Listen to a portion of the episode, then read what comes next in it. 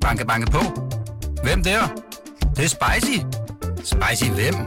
Spicy Chicken McNuggets, der er tilbage på menuen hos McDonald's. Badum, bom, tji.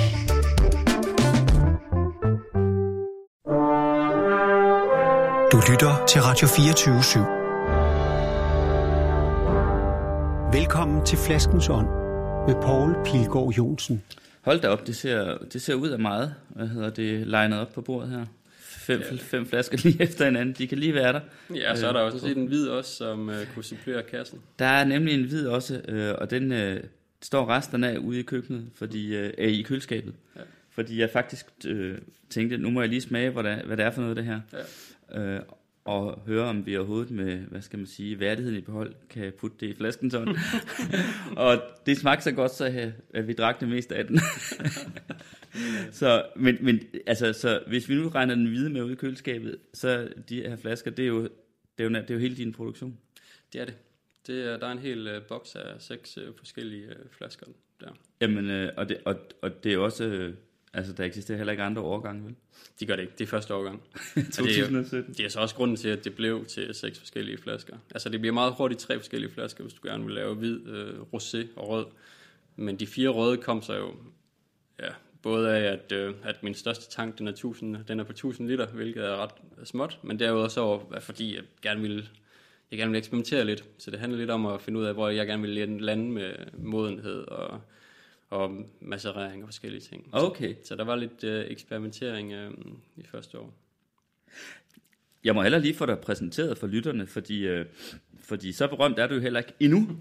endnu. Altså, vi kan jo med, med navne som Peter Sisek for eksempel jo se, hvordan det kan gå danskere, der slår sig ned i udlandet og laver vin, ikke? Øh, og, og kan blive verdensstjerner på den himmel. Ikke? Det kan jo være, at du ender der også. I hvert fald så øh, var der gode takter i det vin, jeg smagte i går, så øh, lad os nu gøre det ordentligt og byde officielt velkommen til øh, Rasmus Åmand Olsen, hedder du også, ikke? Mange tak.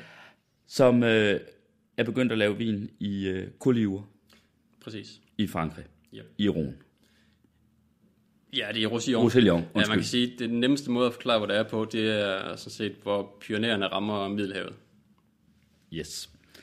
Og øh, og jeg havde jo hørt, øh, jeg havde jo hørt en fugl synge om, øh, at du var dygtig, og det var faktisk øh, Jørgen Kryf fra L'Esprit du Vin, som jeg kan forstå nu hjemtager ja.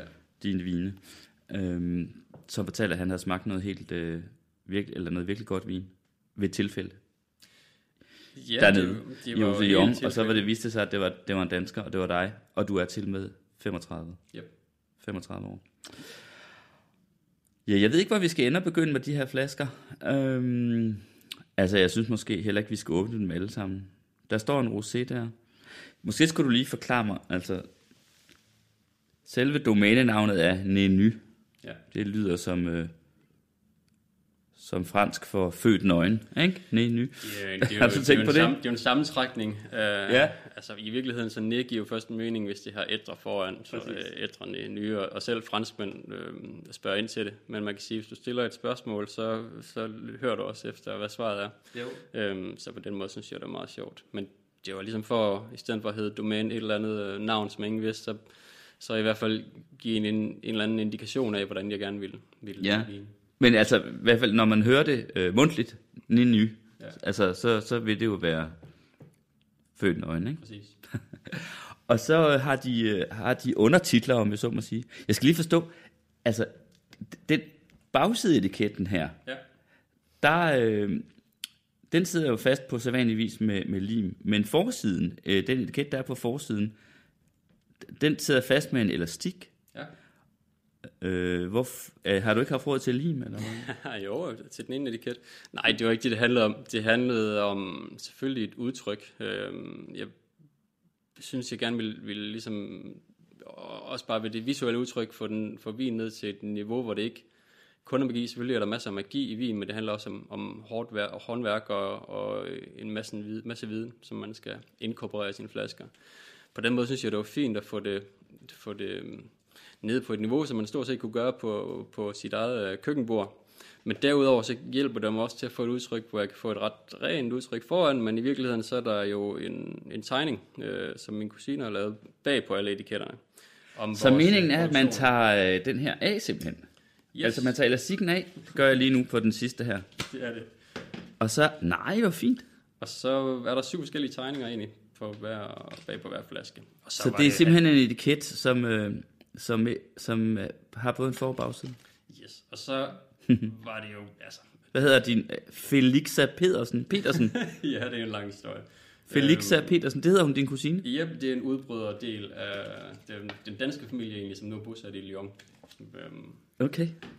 det hjælper selvfølgelig også lidt, at man nu er bosat i, i Frankrig til at have lidt mere kontakt med dem. Så der er altså kunstneriske gener i familien. Men, men, øh, men selv er du jo øh, hjerneforsker. Jo, det er nu. Jeg vil, jeg vil, Eller var, skal vi sige det sådan? jo, men jeg er jo til, tilknyttet eksternt til Aarhus Universitet stadigvæk. Så, så lidt er jo sådan set stadigvæk, og vi har jo stadigvæk nogle artikler, der gerne skulle, øh, skulle ud. Øhm, så, så hjerneforsker er jeg vel øh, i det små stadigvæk. Mm. Øhm, men jo, men som enig med, med baggrund i, i biologi, og i virkeligheden, fordi jeg, jeg altid har haft lyst til, til landbruget. Øh, biologien blev så en naturlig vej ind i det, men, men lige så meget, fordi jeg havde en lyst til, til at kunne undervise ved siden af, at jeg kunne have et lille bitte landsted, hvor jeg bare ligesom kunne lave nok til selv og, og have til mit, øh, mit køkkenbord og, og mit køleskab. Nå, men så, bliver det, så er det blevet mere ambitiøst. Men det skal vi høre om lidt. Vi skal også have noget i glasset, fordi det er jo altså flasken tom, det her. Yep. Og her i kanappen, der tørster vi nydigt. øh, vi har den første her, roséen, jeg kan se, den hedder Frisk Myre. Ja. Øh, måske skal du lige forklare, hvad de forskellige ting øh, betyder, som der står. Altså de enkelte vines navne, som du altså, har givet den. Min, jeg, havde, jo- jeg havde et ønske om, og i stedet for at have en, en fin bagetiket, der prøvede at sige, at det hele det smagte af blåbær, tobak og, og lakrids, eller hvad det nu skulle være, så have en, et navn, der ligesom tilkendegav, hvad, flasken, hvad man skulle forvente af flasken med det samme. Og det lykkedes øh, i hvert fald for, for roséen, kan man sige. Frisk myre betyder modne jordbær, og det er, en, det er den, den for, altså, det er hoveddelen, det den smager af. Mm. Det er en moden uh, rosé, seriøst på at lave en, en lidt seriøs rosé. Mm. Net Fruit Rouge er, øhm, det er stort set det, den siger, så jeg var glad for at kunne arbejde øh, uden sulfitter overhovedet før min, min, min flasning. Og så min enolog øh, stadigvæk kaldte det som Net Fruit Rouge. Det er, når hun øh, kommer højt i, i, hvad hedder det, i sin, øh, sin, sin, hvad hedder det, sin, sin kategori, at hun, hun giver det det, øh, det navn. Okay. Øh, I hvert fald til en, til en yngre vin, altså røde frugter har du tit på, på yngre vin. Jo. Vi skal vende tilbage til det der med uden sulfit, altså svovl, ikke? Det ja. Snakker vi om lidt. Øhm, La Fleur d'un Cœur de Beurre, i virkeligheden er det smukkere på dansk. Altså, det, er jo, det er jo blomsten af et naivt hjerte. Blomsten af et naivt hjerte, ja. Betyder det. overført, det er jo lidt, øh, det er jo lidt, hvad skal man sige, det er foldet lidt ind i sig selv på den måde, at i virkeligheden så kører det bør vel egentlig tysk øh, i forhold til at have et naivt hjerte, og så, mm. altså Butterharz, og så er det blevet lidt om på, så er det blevet på fransk, og så det var lidt, øh, det, det er jo lidt øh, foldet ind i sig selv, det navn. Men, men det kommer så lidt af, at, at komme som øh, biolog og, og hjerneforsker og få lyst til at starte en, en sådan håndvinsproduktion i øh, Sydfrankrig, mm, kunne godt føles naivt øh, til tider. Så, så det var ligesom et navn, der også gerne måtte komme på en flaske. Mm. Så har vi La Cuvée de Claude. Ja, og det kommer så af, at Claude faktisk var... Øhm, jamen, han var vel Boss, eller han er Boss fra det, øh, det domæne, hvor jeg egentlig ligesom prøvede at slå min folder til at starte med. Hvor er det? Øh, jamen, Jean-François Deo, som har domæne Trationné, han mm. øh, lummer fjol rundt og, og arbejder sammen med ham et, øh, et halvt års tid, eller for ham. Øhm, men Claude var ham, der stod for alt, øh, alle markerne sådan set. Det var ham, vi arbejder med hver dag. Og det er så også Claude, jeg, jeg egentlig spørger hver gang, jeg har et eller andet problem med mine marker, eller et eller andet, jeg er i tvivl om, eller endnu vigtigere, dengang jeg var ude at købe marker, havde jeg ham med rundt og sige, øh, det der skal holde dig fra, den der kan du være ret sikker på, giver god vin. Og, så det var en stor hjælp. Så det er altså Claude's Cuvée, det er en, en, øh, en, en, en hyldest til ham. Det er det. Og så den sidste, den nøgne konge, Leroy Ny. Præcis. I virkeligheden, det, det kan betyde jo egentlig kejserens nye klæder på, på fransk. Ja. Men jeg synes, det var en sjov dualitet i og med, at domænet hedder Neny, så man kan sige, det kan både være, være, være kongen for, for domænet, men på samme tid, så er det jo lidt, det er jo lidt et indspil til, til det her med at lave vin stort set uden interventioner. Altså i virkeligheden er det noget, vi har gjort de sidste 6.000 år, og jeg tror ikke, vi ville drikke vin i dag, hvis det var sådan, at der ikke var nogen, der havde lykkes med at lave, lave smuk vin, før vi fik alle vores øh, ekstra tilsætningsstoffer og, og ingeniør øh, maskiner ind. Mm. Nå, men hvad skal vi så... Skal vi, hvad skal vi smage et par stykker af den i hvert fald? Hvad for en skal vi... Øh... Altså, jeg synes egentlig tit, den er god at starte med. Den har en god kompleksitet din til, at den er rimelig Ja, godt. til at med at gøre.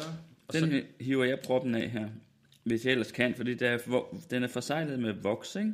Eller med lak. Hvad ja, det? det er bivoks det faktisk. er bivoks. Okay. Øhm, det kom så egentlig, at det var, det var sådan set en måde, man startede med at sejle øh, flasker på, og så synes jeg, det var fint, at altså, der er mange, der, der, der, der laver honning nede hos os, der er en masse bikuber. Så synes jeg, det var fint at kunne få det som et øh, lokal, produ- lokal produkt, i stedet for, at det skulle hives op af, af Nordsøen. Ja, det burde jo være dig, der skænkede, men nu sidder jeg lige så godt for det her, så nu gør jeg det altså. Så. Værsgo. Tak. Og det her bliver altså første gang, jeg smager den røde, fordi det var kun den hvide, som jeg forgreb mig på i går aftes. Skål øh, igen, Rasmus Aumann Olsen, og velkommen hjem hos mig, Poul Pilgaard, her i Karnappen i Flaskens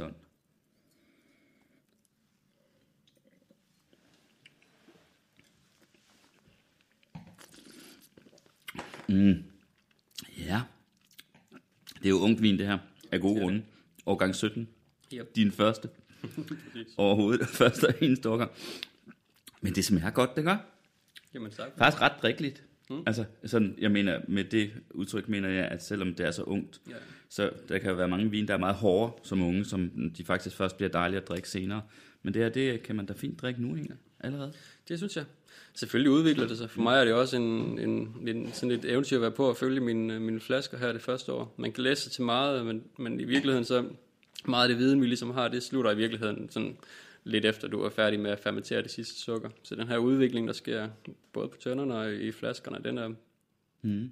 Ja, Men, men når du har lavet så mange nu, altså det er så et udtryk for, at du har vil prøve det lidt frem. Vil, vil det sige, at du tror, at når der går nogle år, så vil du måske kun have en eller to øh, tilbage? Altså har du fundet den rette måde, eller hvordan? Det kommer jo an på, hvordan min, øh, min nysgerrighed den udvikler sig.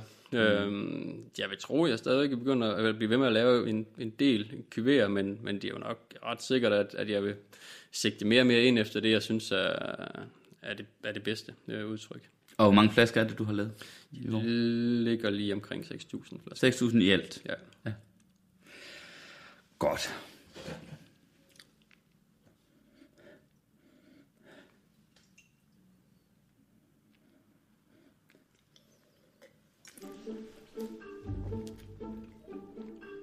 Det er du sgu da meget god til. det der med at lave vin, var. Det må jeg sige.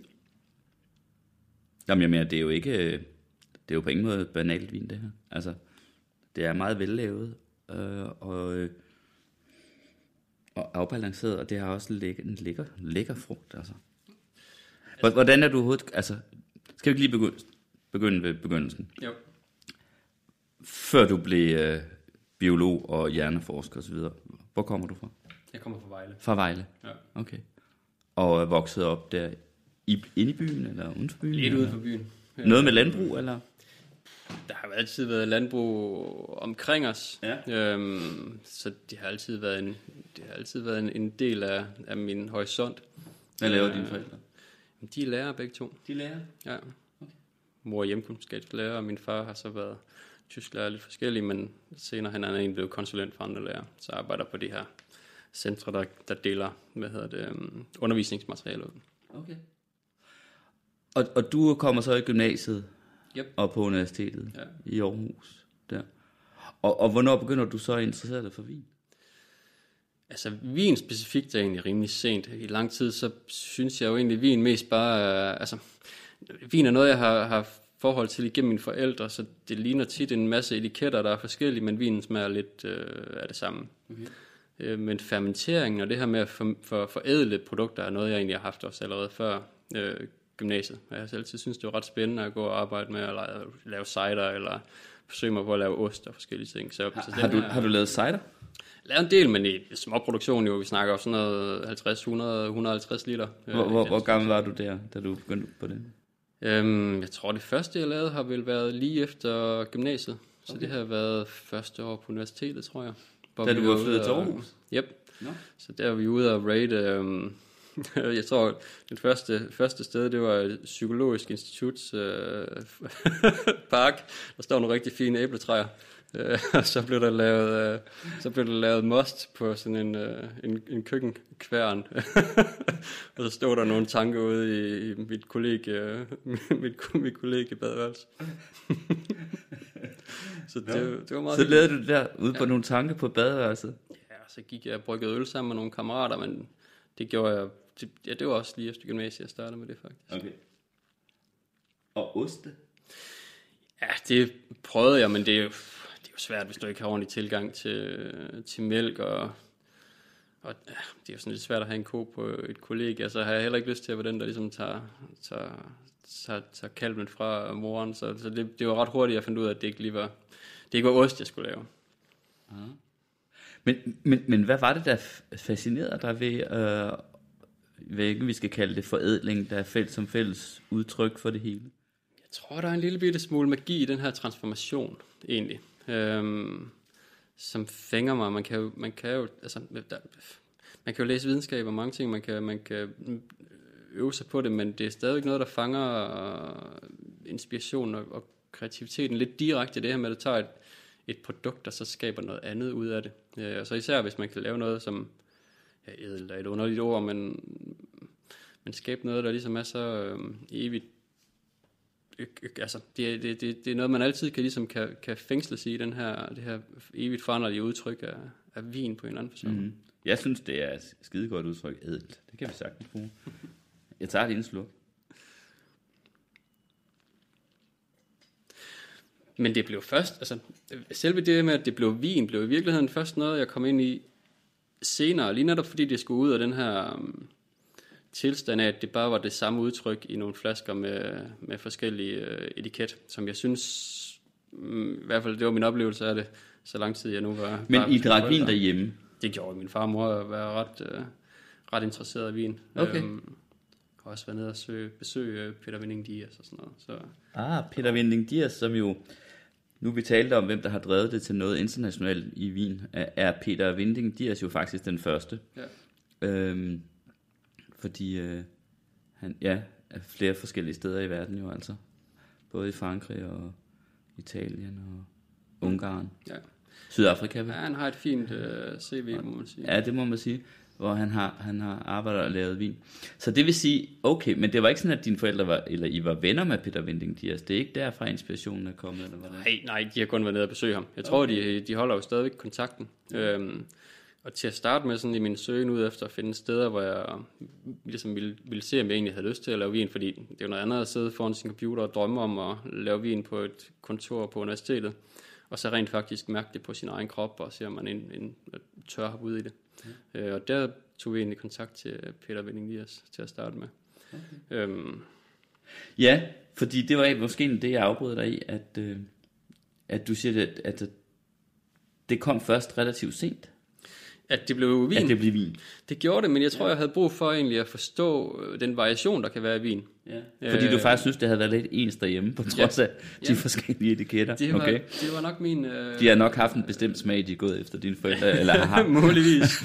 Men det var min oplevelse af det. Altså sådan er det jo tit. Jeg kan jo ikke, deres oplevelse har været noget andet, og de har sikkert haft en anden tilgang til det og erfaring med det. Det tager også tid at lære, um, altså der findes jo en verden af smag, som man bliver nødt til at finde, hvad skal man sige, sin, sin, sin afgrænsning indenfor, før, du kan, før den kan åbne sig op for dig. Altså det gør den jo stadig for mig, når jeg øver mig på at smage øh, små nuancer med en vin, så, så bliver vinen jo kun større og større. Øh, Så, så på samme måde, som man bliver nødt til at dygtiggøre sig for at kunne forstå stor litteratur og videnskab mm. og, og så meget andet, så er det jo det samme inden for smag og duft. Men, men kommer det til dig bare der på kontoret, mens du sidder foran din det det computer og kigger på MR-scanninger af hjerner? eller hvordan? Nej, jeg tror faktisk meget, i virkeligheden så kommer det lidt med, med starten på det her naturvin. Øh, det åbner egentlig den her tanke om, at vin kan være så meget andet. Øhm, og noget af det vin, som jeg måske synes var interessant til at starte med, det er måske ikke nødvendigvis det vin, jeg synes er det mest øh, interessante nu, men andet lige så viser det, den, at, at spektret inden for vin kan være så meget større, end det jeg nogensinde har forestillet mig. Altså det var, da du øh, mødte naturvine. Ja, når Var jeg, det på øh, vinbar i Aarhus, eller hvordan? Ja, det begyndte både i Aarhus venner, der pludselig begyndte at, at tage naturvin hjem, og så smagte jeg, man tænkte, kan det her være vin? Ja. Øh, den dag i dag, så er jeg lidt i tvivl om, det var vin, eller hvad det var. Men i hvert fald, så, så fik de ligesom, det, det fangede min, min nysgerrighed, okay. øh, så man begyndte at, at gå på opdagelse i den, i den, øh, den smagsverden. Øh, verden. Øh, og det er jo nok egentlig det, der, der viste for mig, at, at vin har så meget mere end, altså så meget mere at byde på, end jeg havde, end jeg havde troet. Okay. Men, men hvad, hvad gjorde du så?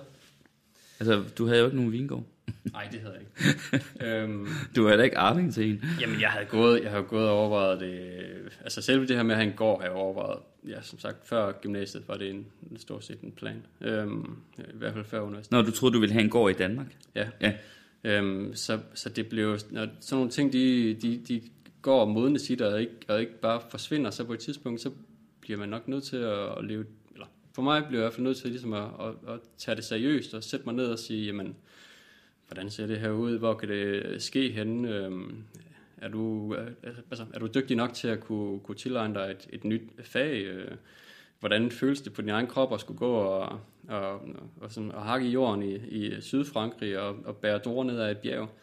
Øhm, hvor kunne det ske henne? Hvad for en type vin har du lyst til at lave? Altså, så, så det blev, det blev mm. ret hurtigt et, et, sådan, et, et noget, der egentlig skulle ned på papir og, og overvejes seriøst, og så går man jo lidt rundt om det. Øhm, Og, og hvorfor blev det lige uh, Sydfrankrig? Og nærmere betegnet Roussillon? Jeg tror, Sydfrankrig blev det. Øhm, altså, det jo, der, er jo, ja, der er mange overvejelser. Det, her. det er lidt, hvor starter man med 0. Øhm, Sydfrankrig blev det meget, fordi at jeg egentlig har, øh, har været meget i, i Katalonien øh, Okay. for at klatre. Øhm, det, For at klatre? Ja, jeg har jo klatret rigtig meget. Så jeg har brugt meget af min tid i, i Katalonien. Øhm, og så det var en kombination af, at, at, at bjergene er ligesom et sted, hvor der, jeg altid har været draget af. Så det, det skulle være i nogle bjerge. Det skulle være et sted, hvor jeg, jeg havde en erfaring med, at man kunne lave god vin. Øh, Min begrænsede erfaring med, med at smage, smage vine. Øh, og så skulle det være et, selvfølgelig være et sted, hvor man rent faktisk kunne øh, købe vinmarker med forholdsvis øh, små midler også. Ja, det havde været svært at købe en- mark i Bourgogne. Det må man sige. Eller dyr, Det mener sige. øhm, altså, det, i virkeligheden har det været lidt et projekt også, at det der med, der er så mange, der går og drømmer om vin og vingård, og jeg synes, der var en energi for mig i at, at vise, at man kunne gøre det med, med forholdsvis øh, beskedende midler. Altså, nu skal du ikke sige, at vi, jo- vi jo alle sammen har den, altså vi har alle sammen den luksus, at vi er født i Danmark, så, så det er jo et fortrin mm. over så mange andre. Men at det rent faktisk øh, kunne gøres for en pris, der ligger i størrelsesorden af en, af en dyr familiebil, øhm, Okay. og uden øh, større lån, det, det, øh, det Men, men hvad gjorde du? Altså, tog du så bare derned? Så jeg søgte egentlig rundt til, til forskellige øh, gårde, både øh, som sagt Peter Vending Dias og, og mm. andre sådan bekendte igennem øh, forskellige øh, bekendtskaber, jeg havde boet sammen. Jeg var i Vancouver faktisk på det, det tidspunkt og lavede forskning, øh, og boede sammen med to franske øh, kvinder på det tidspunkt. Ja. Ikke noget øh, seksuelt i det, men som i et bofællesskab. jeg er ikke så moderne. Øh, Åh, men oh, de, du skal passe på, altså, fordi det, altså, tænk, hvis jeg nu slet ikke havde tænkt den tanke, men at det var dig selv, der åbenbart havde den et eller andet sted. Forresten, ved du godt, du havde et andet Freudian slip lige før? Hvad? Havde jeg det? Ja, det havde du. Hvad, hvad var det? Jeg skrev den lige ned på min blog her. du havde faktisk et Freudian slip øh, på et tidspunkt, hvor du ville sige, øh, øh, når man ikke kender til håndværket, ville du have sagt. Ja. Der kom du til at sige hårdt vejr først. Ah, Ja, så der tænker jeg, at det, der, at det med at være vinbående allerede øh, må have lejret, sig i dig, i de, selv i din underbevidsthed, fordi det der med, om vejret er godt eller dårligt, hvad hedder det, det afgør jo meget, når det gælder vin. Det kan jo være forskellen på det gode og det dårlige år, ikke? det sige. Du sagde faktisk hårdt vejr, i stedet for håndværk. Det var rigtig sjovt. Skål, Skål på den, Rasmus. Åh, mand. Mm. Jeg glæder mig så allerede til at smage den der Ja. Kajsons nye klæder til sidst. Var du egentlig ikke lidt bange for at give den den titel? Altså, jeg mener, en, hvis man ligefrem kalder sin egen vin for Kajsons nye klæder. Så, Oh, men, men der er også noget, noget poesi omkring det. Ja. Øh, og jeg ville jo ikke starte, hvis det var sådan, jeg var bange for, for hver intervention, jeg lavede i min, i min, i min vin, eller hver navn, jeg, jeg gav øh, mine flasker. Der, mm. der skulle være spilrum for både at, at lave fejl og have det lidt sjovt. Nå, men de to piger, Ja. de kunne så Ja, præcis, men de hjalp jo hjælpe altså. dig med at skaffe en vinmark. Der er jo, der er jo færre, der er jo færre led, kan man sige, ud til, til, familie, til en familie, der har, der, der har et vindomæne, og i hvert fald mm. er involveret i det. Men i virkeligheden var det ikke den vej, øh, det skete. Men det hjalp mig ligesom til at finde ud af, at det var, det var muligt. Altså når man sidder i Danmark, så er der langt til Frankrig, men man, når man pludselig har franske venner, så, så er der egentlig ikke så langt til, til Frankrig, det er at lave vin. Fordi der er jo mange vinbønder i Frankrig. Det er jo, der er højst sandsynligt lige så mange, eller flere vinbønder i Frankrig per areal, som der er, der er mælkebønder eller svinebønder i Danmark. Ja. Så det hjalp jo til at normalisere tanken. Men derefter så var det mere et, altså, det var en søgen efter altså steder og, og, og, og, og, hvad skal man sige, appellationer eller områder, hvor, hvor vinen faldt i min smag. Mm. Øhm, og når det ligesom begyndte at krystalli- krystallisere sig, så lugtede det sådan lidt, altså det var Priorat, eller hernede i Kuljord, som det er et meget, meget lille, lille område. Så Ron var lidt interessant, og, og så egentlig også havde sådan nogle tanker omkring Massif Central, fordi det er sådan lidt noget, der er ved at komme i gang igen. Øhm, så det var jeg rundt og så, så tog jeg kontakt til forskellige vinbønder og prøvede at se, om der er nogen, der synes det var sjovt at have en, en skør øh, dansker under deres vinger et stykke tid. Øhm, og så startede jeg derfra. Og så endte jeg i Kuljord, simpelthen fordi jeg synes det var, ja, det var, det var et område, hvor jeg følte mig hjemme, og jeg blev taget godt imod, og blev ligesom inkorporeret i, i alle dele af produktionen øh, mm. med det samme. Også bare de par dage, hvor jeg var der for, for, ligesom for at snakke øh, samfundsvar. Er det en- mark, du har købt flere marker? Altså, hvor meget er det? Jeg købte tre forskellige marker. Tre forskellige marker. Ja. Hvor, hvor mange hektar i alt? Lidt over to hektar. To hektar, 2,15 hektar. Okay. Og de var altså øh, beplantet i forvejen med Det var de. Øh, hvor gamle er de så, stokkene der? De ældste ligger omkring 75 år, og de yngste omkring 25. Det Okay. er der, hvor du begynder at få sådan en god kvalitets til kvalitetsniveau. Ja, og jeg nu har jeg ikke kigget på bagsetikatten, men jeg er god fra, at den er lavet på Grenache. Den vi har nu, den har mest en del øh, Grenache. Ja, Men de er alle sammen blendet af Grenache øh, og Mourvedre, så bare i forskellige størrelsesorden Ja. øh, og forskellige øh, høsttidspunkter. hvem havde så ejet den, eller de marker, du købte inden? Jamen det, det siger nok lidt om, hvor lidt jeg vidste om øh, og vin i Frankrig, men en meget, meget stor andel af vin, muligvis ud over Bourgogne og Champagne, det er jo lavet af sådan nogle kooperativer. Kooperativer, ja. Øhm, Så det var faktisk en helt, altså tre forskellige, øh, helt standard vinbønder på mit område, som egentlig bare leverede til et kooperativ. Og, og et kooperativ, det er jo i virkeligheden det samme, som vi havde i Danmark med andelsmejerier. Præcis, eller det har vi jo stadigvæk. Med andelsmejerier, hvor man en række bønder send, øh, laver, øh, producerer mælk og sender det hen på et mejeri, ikke? Præcis. Og, og, og ja, der er rigtig mange kooperativer øh, i Frankrig. Tit, tit er det jo ikke borger det normalt ikke for den helt høje kvalitet. Der er der undtagelser, for eksempel kooperativet i Chablis, Ja. der er jo virkelig god vin. Øh, La Chablisienne. Øhm, og så videre. Men, men det vil sige, det var et kooperativ, der ejede? Øh, Det var ikke dem, der ejede det, det er jo indivi- individuelle bønder. Ja, Øhm, og det, der selvfølgelig var interessant, det er, det er, at det ah, ikke men det var en øh, bonde, der så øh, bare sendte det til kooperativet, ligesom Præcis. han, lige præcis. han så han havde måske heller ikke så store sådan personlige, øh, hvad skal man sige, altså han sendte ikke vin ud under eget navn. Nej. Nej, okay. Men det betyder ikke, at de ikke er meget knyttet til deres øh, er marker. kære, og- Altså det er de virkelig. Det, Okay. det, at, og det må man tage hatten af for os. Det er jo, det er jo så vidt, at de, sådan, de har ikke lyst til at sælge til folk, de ikke ved kan, kan varetage en vinmark øh, ordentligt. Okay. Øhm, så, så de har deres vinmarker kære, men men det forstår man jo godt, hvis de har gået derude de sidste 30-40 år i den, øh, i den samme mark med de samme planter, at de får et eller andet form for, Ja. for, for forhold til det. Det gør man jo Men, også men selv. hørte der produktionsbygning med? Nej, med? overhovedet Nej. ikke. Men hvad så? Så skulle du jo også have tønder og Det hele. fade, og hvad, hedder det? Det er rigtigt. Altså, jeg fandt en... Øh, jeg fandt en, Pressekar, eller hvad? ja, jamen, jeg fandt en stor gammel garage i byen, i nabobyen, øh, som jeg kunne lege. Altså, men det var jo sådan en gammel stenbygning i nederste etage, i, i, faktisk inde midt i byen, øh, med, med jordgulv og ja, ingenting ud over det stort set. Så det var gå i gang med at bygge det om, så der kunne være vinkælder og få købt alle dele af det produktionsudstyr, som jeg mente manglede. Og det hele fra scratch. Du, du har simpelthen lavet det helt fra scratch? Ja. Så nu har du dit lille vineri Yep. i den her lejede Ja. Garagebygning? Ja. Ja, nu er det jo en vinkælder. Nu er det en vinkælder.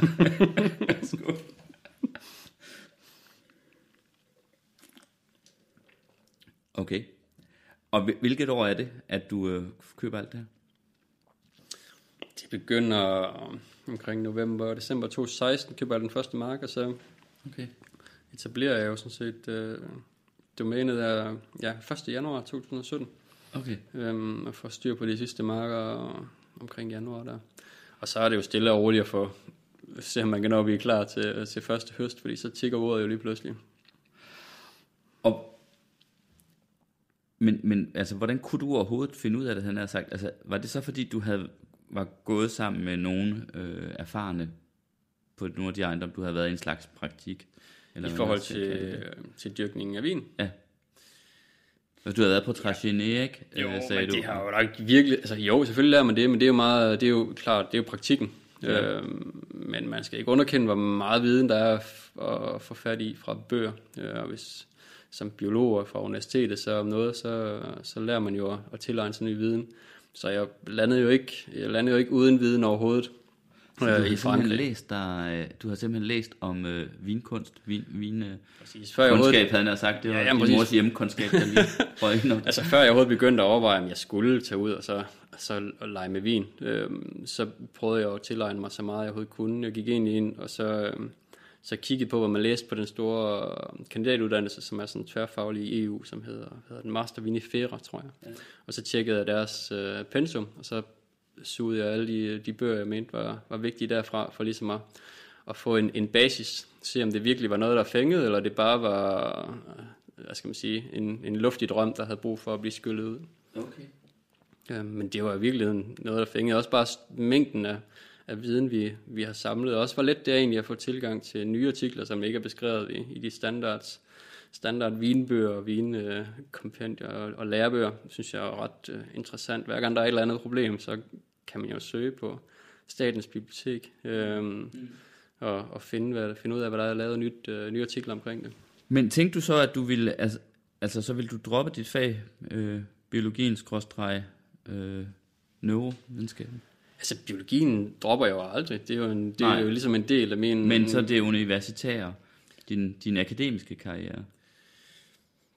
Det var jo nok tanken. Altså, nu har jeg jo drevet det som, som deltidsstilling mm. øh, siden stort set ind, altså faktisk ind til, til sommer, øh, og så er ekstern nu her. Mm. Så om det nogensinde bliver fuldstændig droppet, er ikke nødvendigvis sikkert. Nu må vi se, hvordan det udvikler sig. Der er jo rigtig mange ting ved det at bedrive forskning, som, som stadigvæk fænger mig. Altså prøv at tænke at kunne stille, øh, eller finde svar på spørgsmål, der er ingen, der har kender svaret på. Altså prik ude i, i kanterne af den her kæmpe boble af, af viden, som vi forsøger at skabe et samfund indenfor. Ja. Så det er jo ikke fordi, du egentlig var træt af at sidde på universitetet, eller jeg tror, på hospitalet, jeg var... hvor du nu sad henne? Og... Jeg tror, jeg tror det at sidde på, på, det, på kontoret foran min skærm og leve inde i skærmen, altså virkeligheden er jo ikke kun, at, at vi, vi skal være kreative. Altså det, det, virkeligheden er, at vi, i hvert fald som hjerneforsker, er, at du sidder 90% af tiden inde i din skærm, og også når du virkelig skal koncentrere dig. Mm. Og, og det er jo sådan lidt spændende, når det står på, men jeg tror, at, at jeg, jeg havde, der var sådan et andet vakuum i mig, når dagen var om. Altså jeg kunne godt få udløb fra det ved at, ved at tage ud og så træne som en vanvittig for at blive bedre til at, til at klatre og drømme om, om bjerge, men, men i virkeligheden havde jeg jo mere lyst til at være i dem, og have sådan en, en stofudveksling med det sted, jeg nu var i, og, altså, og, og inkorporere det i min, min daglige, daglige, mit daglige arbejde, min daglige gang. Øh, gør livet til ja, lidt mere af det, jeg egentlig gik og drømte om. Mm-hmm. Øhm, og, og, du har nævnt det der klatring et par gange, altså har du drevet det sådan virkelig øh, vidt med det? Om jeg har virkelig vidt, altså virkelig ja. vidt på, på et seriøst amatørplan. Ja. Øh, I hvert fald vidt nok til, at det har jo haft betydning for, for mig og den måde, jeg har tænkt på. Altså, vi snakker i hvert fald, at, at træningen har været seriøs, så vi snakker sådan en 15-20 timers uh, træning i ugen. Øh, Hvordan træner man øh, til at klatre herhjemme? Det er ikke nødvendigvis det mest spændende i verden, men det er jo, der findes jo sådan nogle indendørs øh, ja. sale til at klatre i. Ja. Øhm, hvor du så på forskellige vis kan, kan simulere, hvordan det nu, øh, altså de udfordringer, du bliver sat ud for, sat, sat ud for øh, udenfor. Det er så noget, jeg overhovedet ikke forstår. jeg forstår virkelig godt det med vinen. Den fascination er vi fælles om. Men hvad er det sjove ved at klatre? Jeg tror, det er udfordringen. Øhm, og så, jeg, jeg tror i virkeligheden også bare, det handlede om en grund til at være udenfor. Hvad kan man komme ud og bruge bjergene til? Mm. Øh, det sjove ved klatring var, at det startede jo egentlig med, øh, jeg virkelig første gang ude at klatre, synes jeg, det var forfærdeligt dumt at klatre indenfor øh, på, på sådan en trævæg. Øhm, og så tog jeg til New Zealand og vandrede for mig selv, egentlig bare for at fiske ude i bjergene. Og så endte jeg op på, altså, de har ikke den her udfordring, jeg vil gerne udfordres mere og mere, så jeg prøvede at gå længere og længere i løbet af en dag, og så, når du stort set ikke kunne gå længere, så prøvede jeg at gå flere og flere, jeg gør højere og højere. Øh, og det stoppede sådan set først, øh, da jeg endte op på sådan en, en, øh, en sadel på et bjerg, bjerg nede ved Mount Cook, øh, som er det, de, altså det største bjerg på New Zealand. Og øhm, jeg havde godt nok fået at vide af nogle af de lokale, at, at det, man lige skulle bide tænderne sammen, når man skulle op på toppen. Men da jeg stod deroppe, stod set bare med mine, øh, de billigste crampons, jeg kunne finde, og den billigste isøkse, og så skulle gå af sådan en, stort set en isbro, øh, med, ja, som jeg husker det, så var der mange hundrede meters drop til hver side, så tænkte jeg, nu, hvis du skal videre, så skal du nok lære lidt om det. og så blev det klatring, fordi klatring kunne man blive god til i Danmark, og jeg havde lyst til stadigvæk at have nogle år i Danmark. Øhm, Okay. Så jeg tror, det er udfordringen. Jeg, kan godt, jeg, kan nok, der, jeg bliver nok yeah. tændt af det her med at presse mig selv, men også inden for viden, men at samtidig har jeg brug for at gøre det fysisk. Ja. Og det kan jeg ligesom inkorporere, når jeg har marker, hvor der ikke rigtig kan køre en traktor på, tror jeg. Så bliver det lidt en blanding. Selvom jeg i virkeligheden nogle, gange, nogle gange gerne vil have, det var lidt hårdere. Jeg vil gerne være lidt mere træt, når jeg kommer. Der kan ikke køre en traktor på dine marker. Er de så stejle? De ligger mellem. De, de blideste er vel sådan en 10-15 grader sving top til en 25 stykker eller sådan noget, ved skyde på. Det bliver rimelig stejlt. Hold da. Var du egentlig en, der, der også færdedes meget i naturen, da du var barn? Ja. Ja, det lyder næsten ja. sådan. Eller det kunne man næsten tænke sig til. Altså, jeg stormede, jeg stormede rundt i min, de skove, der var, om, var omkring os, og, og begyndte at drømme om Norge, lige snart jeg fandt ud af, at der var en vej på den anden side af den, den uh, skov, der lå tættest på vores hus. Uh, så ja, det har nok altid ligget der et eller andet sted. Okay. Så altså et virkelig stort behov for at være i naturen, og så parret med noget af et stræbergen, tror jeg. Det Ja, altså, tror jeg er en del af forklaringen på, at du er blevet vin. Hvis vi kan sige, at stræber på sådan en, en, øh, en positiv måde, Ja, hvor jeg... Det må folk se. Skål. Skål.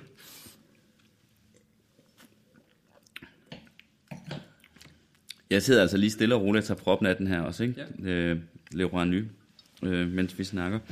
Altså, Men- Rwanda, men, men- men, altså, der, det er jo så, et, man kan sige, lidt, lidt modnere og lidt vildere udtryk egentlig også, end, end den her. Mm. Øhm, men de er begge to granatstrevne, og derfor gør de lidt lettere at drikke direkte ud af, ud af flasken. Mm. Men jeg skal lige høre, altså, så, så er markerne der, de er meget stejle. Øhm, og har du så selv gjort det hele i den? I, i 17? Altså, Altså, jeg er den eneste, der, der er på domænet, så jeg har ikke ja. nogen med. Har du også plukket alle druerne selv? Ej, jeg har selvfølgelig brug for behov for Ja, nogen til at hjælpe er mig, det. men jeg har båret alle druerne ned, så hvert år, så, så er det på min ryg, øh, de der 8 tons druer, de bliver taget ned af 8 bjergene. tons druer. Det ligger der omkring. Okay. Nå ja, fordi der er langt jo fra, eller langt og langt fra markerne og så hen til din garage, han har sagt, det må jeg ikke sige, vinkælder. Ja, et stykke, et, et, ja, langt. Det tager jo et kvarters tid eller sådan noget. Så, ja. Ja, og gå. ah, jeg i bil. Nå, okay, trods alt. Nå, og så, øh, men hvad med arbejdet der i løbet af, i løbet af foråret og sommeren? Skulle du gøre noget i markerne der? Det stopper jo aldrig. Nej, men i Det det, det, første år der, altså. Ja, altså du starter jo, du starter jo rough, altså lige snart du har købt marker i, til vinter, så skal de jo beskæres. Øh, så skal du finde ud af, hvordan du vil øh, gøde dem, hvordan du vil, hvad skal man sige, om du vil pløje, ikke pløje, hvornår de skal slås græs, og skal, hvornår skal der kalkes. Og det starter jo. Ja, Så du, du start. beskar den i 17 Ja. selv? Ja, du, du køber som udgangspunkt, så køber dem før de er beskåret. Altså, det er jo en stor del af, af, af årets øh, arbejde, at man beskærer dem. Så folk ja. vil gerne sælge dem, uden at have beskåret dem tit. Ja. Så det gjorde du selv? Ja. Okay.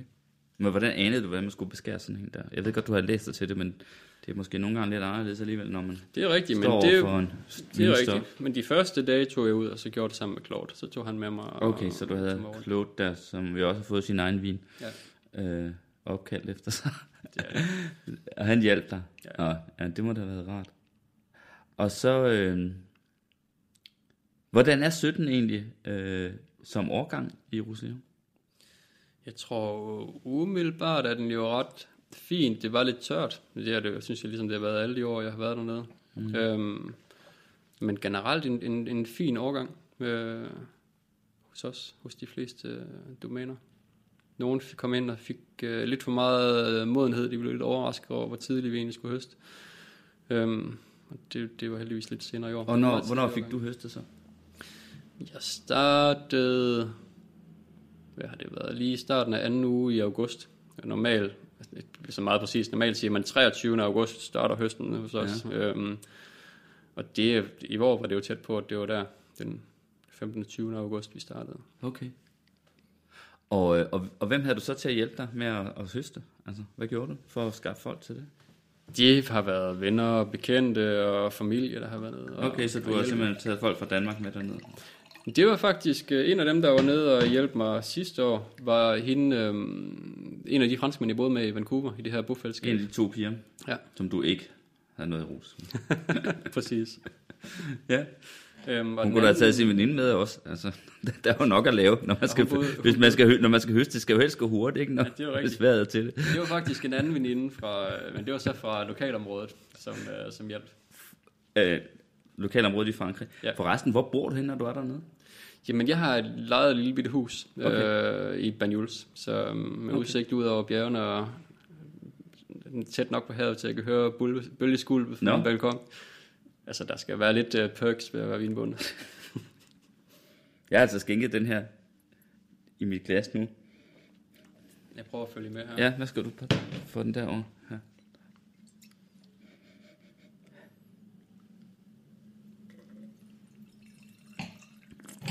Vi fik en i med Jørgen i år, der var lidt reduceret. Nu må se, hvordan den ligger.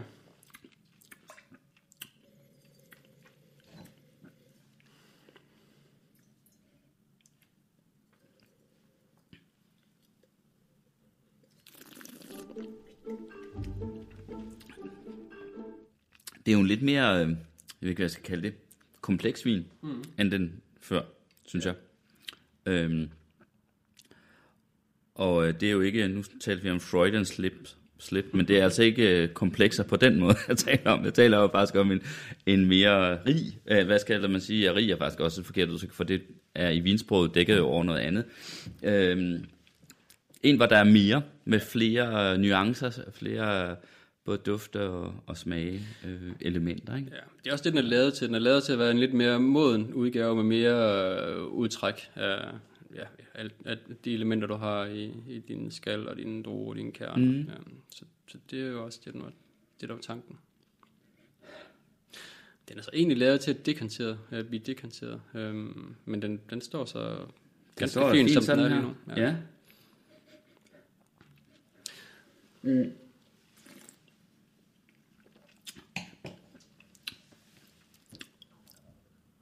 Og så står der bagpå her, kan jeg se, nu har jeg faktisk øh, bagsideetiketten foran mig, at, øh, at der er 10 mg svovl. Mm.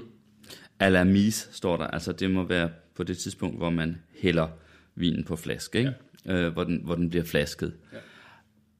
Og det vil så sige, at øh, du har ikke brugt svovl ellers undervejs, fordi normalt så, nu har vi jo forhåbentlig også mange lytter her i flasken, så, eller det ved jeg, at vi har i flasken, som i virkeligheden ikke øh, interesserer sig specielt for vin, eller i hvert fald heller ikke ved specielt meget om vin, men som lytter af andre grunde. Så måske skal vi lige få forklaret, eller jeg kan godt forklare det hurtigt. I virkeligheden så i helt traditionel vinproduktion, der bruger man jo svovl flere forskellige steder undervejs. Hmm. I, øh, I produktionen, øh, når, hvad hedder det, mens, mens man laver vinen, også før den kommer på flaske. Og det er jo for ligesom, øh, at den ikke skal fordærves. Altså øh, for at forhindre iltning, ikke? Jo, det er en af, en af fordelene ved det, men, men i virkeligheden handler det mest om, at den er antimikrobiel. Den dræber bakterier, ja. eller hvad skal man, svampe. Ja. Øh, er ikke så meget svampe, i hvert fald ikke gære typer. Det er mest Nej. det bakterier, den er hård for. Og naturvin er jo så, at man faktisk forsøger mm. at undgå fuldstændig. Ja. Øh, at bruge svovl. Øhm, og så er der så alle dem midt imellem, der bare bruger en lille smule ja. svovl. Øh, og, øh, og jeg ved ikke, jeg kender ikke engang grænserne, men de ligger jo ret høje. Altså, øhm, Jeg tror, det varierer. Der er ikke, altså, naturvin har jo ikke noget, det har ikke noget label, der er ikke nogen organisation, der styrer, det det ene eller andet lige nu. Men, Nej, men nu de- tænker jeg på, hvad der er tilladt at bruge af svovl i det hele taget. Altså EU-regler for, hvor meget svovl man må putte, putte i en vin. Det tror jeg ligger op på en 100 eller sådan noget. Ja. Øh, øh, og for hvide vine måske endda noget højere. Ja, og så lidt- 150 eller sådan Det er noget. rigtigt, så lidt lavere for, for økologiske vine. Ja, Øhm, præcis. Men vi, vi, men vi er helt derop. Og der kan man jo sige, øh, at hvis det er tilladt at bruge øh, i, i produktion 100, 100 for eksempel, eller 150, så er 10 milligram som du har brugt, det er meget lidt. Det er det. Det er meget lidt. Ja, og muligvis har det ikke nogen effekt på det tidspunkt, øh, men, Nej. men, øh, lidt, Men du turde lidt, alligevel ikke lade være. lidt nervøs skal man jo godt være, og, Ja. øh, lige, lige når man skal have noget vin, man egentlig synes er ret god, øh, helt på flaske, fordi der giver man jo slip, kan man sige, så er der ikke mere at gøre. Det er jo det. Øh, så giver man slip på den og sender den ud i verden. Øh, og så vil det jo være ærgerligt, ja. hvis den bliver fordærvet. Præcis. Og det er jo derfor, man hælder svovl i. Men nogle gange så lyder det næsten, når folk diskuterer det her emne med naturvin og så videre, som jo er noget, der ligner et religiøst emne, eller som i hvert fald kan få folks sind lige så meget i kog, som øh, religionsdiskussioner kan. Ikke? Religionskrig er det, ikke? Altså, så kan man nogle gange få indtrykket hos folk, der er meget begejstrede for naturvin, at, at, at det nærmest, altså folk putter svovl i vin, fordi de er onde. Men de gør det jo, fordi de gerne vil have det til at holde sig, ikke? Det er ikke kun det, det handler jo om at styre, og- det handler om at styre fermenteringen. Ja. Øhm, og jeg tror, min anke mod sulfit er egentlig ikke så, så meget, at hvis vi ender på de her små niveauer i, i vin, men det handler egentlig om, hvor meget du, du tillader at være med til at skabe din vin. Og trods alt, så kan man nok godt, altså lige meget, hvis, altså det der sker, det er, jo mere sulfit du hælder i, jo færre organismer kan, kan leve i din vin. Og det kan jo være fint nok i forhold til at holde nogle, nogle, nogle bakterier ihjel, der, eller væk, der ja. gerne vil ødelægge din vin. Øhm, men hvis du har en god gærkultur, og også gerne en kompleks gærkultur, ja. så vil du jo egentlig gerne, stadigvæk gerne have nogle, nogle bestemte bakterier øh, til at hjælpe din, altså ligesom afslutningen af fermenteringen i din vin. Så, så det jeg tror på, det er egentlig det minimale niveau af, af sulfit. Det er ikke sådan sådan, og at jeg... kun når man hælder den på flaske. Jeg kunne godt Øh, finde på, ja. nej, jeg kunne godt finde på at hælde det på til fermentering. Det kommer an på, det kommer an på hvad, der, hvad, hvad, de, hvad de druer, der kommer ind. Altså, jeg har ikke lyst til at lave vin, som, som hvad skal man sige, jeg ikke har lyst til at drikke selv. Øh, og der kan jo godt komme, opstå situationer, hvor jeg synes, nu bliver jeg nødt til at hælde lidt øh, sulfit i ved start af fermenteringen, for at sørge for, at, at min gær kan fermentere ordentligt, færdigt, og få en, en, en god vin ud af det. Altså, jeg er, ikke, jeg er på ingen måde, det er på samme måde, jeg har ikke, jeg har ikke lyst til at få tage antibiotika, men hvis det er sådan, jeg har en, en voldsom infektion, så vil jeg jo, så vil jeg jo øh, nok ty til at tage noget antibiotika, selvom jeg også godt ved, at det har nogle negative indvirkninger mm. på, min- på min, min krop. Og det samme med en blodtransfusion. Jeg vil ikke ligge og, og få blod på et hospital, altså. Øhm, Men jeg vil gerne undvære det. altså, jeg, hvad skal man sige, hvis vi endelig skal tale det, jeg, synes, der findes mange dejlige naturvine, øhm, og faktisk øh, har jeg konstateret, at det, som jeg jo så higer efter i en vin, og som man oplever nogle gange, desværre alt for sjældent, men alligevel, og som programmet her er opkaldt efter flaskens hånd, det der med, at man får en vin, der ligesom stimulerer en på en måde, der ikke bare har med alkoholen at gøre, men hvor man kan blive... Øh, lidt høj på en eller anden måde, eller ja, blive stimuleret af, af, af noget i vinen, jeg kalder det flaskens hånd, ikke? Som, som ikke er alkoholen. Det er- har jeg oplever jeg faktisk ret øh, hyppigere hos naturvin, end hos øh, almindelige vine, medmindre vi er oppe i sådan nogle virkelig kæmpe vine, altså store Bourgogne, store Bordeaux måske, hvad ved jeg, den slags, ikke? Øh, så, så, så jeg, vil, jeg er ikke, hvad skal man sige, sådan partout negativ indstillet over for naturvin. Til gengæld så har jeg fået masser af naturvin, som jeg synes dækkede over, øh, at øh, det var en dårlig producent, øh, som faktisk ikke var særlig god, og, og en smag, som i virkeligheden var ret ubehagelig, og det er den, som nogle naturvins modstandere, hvis vi kan kalde det i religionskrigen, jo tit taler om, det lugter af surtær, prut, kål, hvad ved jeg. Og jeg har virkelig fået mange vine, øh, øh, hvor det, som blev opfattet som det naturvinsagtige, i virkeligheden, synes jeg, faktisk ikke var særlig behageligt. Og derfor vil jeg lige sige, fordi det er jo altså en naturvin, vi sidder med her, som du har lavet, ikke? Hellere sige at det er vin, der er lavet på en god gammeldags Det er i hvert fald tæt på at være det, man, man kan sige, man definerer som naturvin, fordi selv, selv de gange, hvor der så er organ- organisationer, der, der ligesom stiller nogle regler op, så må man vel lige nøjagtigt godt have 10 milligram. Øh, præcis. Men den her er jo lykkeligt befriet for, hvad skal man sige, det, det dårlige, jeg forbinder med naturvin. Mm. Altså, jeg ville ikke have gættet det her var en naturvin, hvis jeg havde bare fået den blindt, uden at vide det. Det er jo det, jeg gerne vil Altså, lave. Men altså, det, jo så bare, det er, det er min kado. Altså, det er fandme flot, flot gjort. Altså, øhm, og, det er meget, men- og samtidig har det det gode ved naturvinen. Der er sådan noget, det smager, altså der er noget sundt over det, eller hvad man skal sige. Det er ikke sikkert, alle læger vil sige det. Jamen, jeg er meget enig med dig. Altså, hele filosofien bag naturvin var jo egentlig det, der, der trak mig ind i det. Og når jeg smager smuk naturvin, så, så er det jo stadigvæk det, der, der, der ligesom inspirerer mig til at blive ved med at lave vin.